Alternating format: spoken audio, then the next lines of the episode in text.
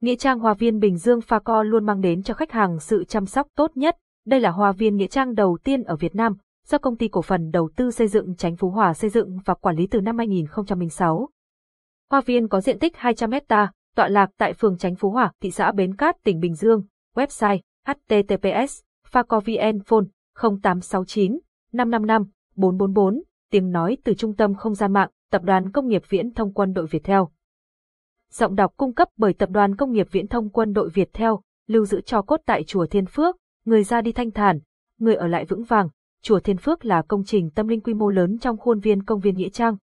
Chùa vừa phục vụ nhu cầu cúng bái vừa là nhà lưu giữ cho cốt, các ngàn lưu cốt được bố trí theo dãy, trải đều hai bên gian thờ tránh điện, với kiến trúc ba tầng, mỗi ngăn chứa được ốp gỗ sang trọng, có khóa an toàn, các học lưu cho cốt được thiết kế trang nhã, vị trí thuận tiện cho người thân, con cháu đến thăm viếng lễ bái.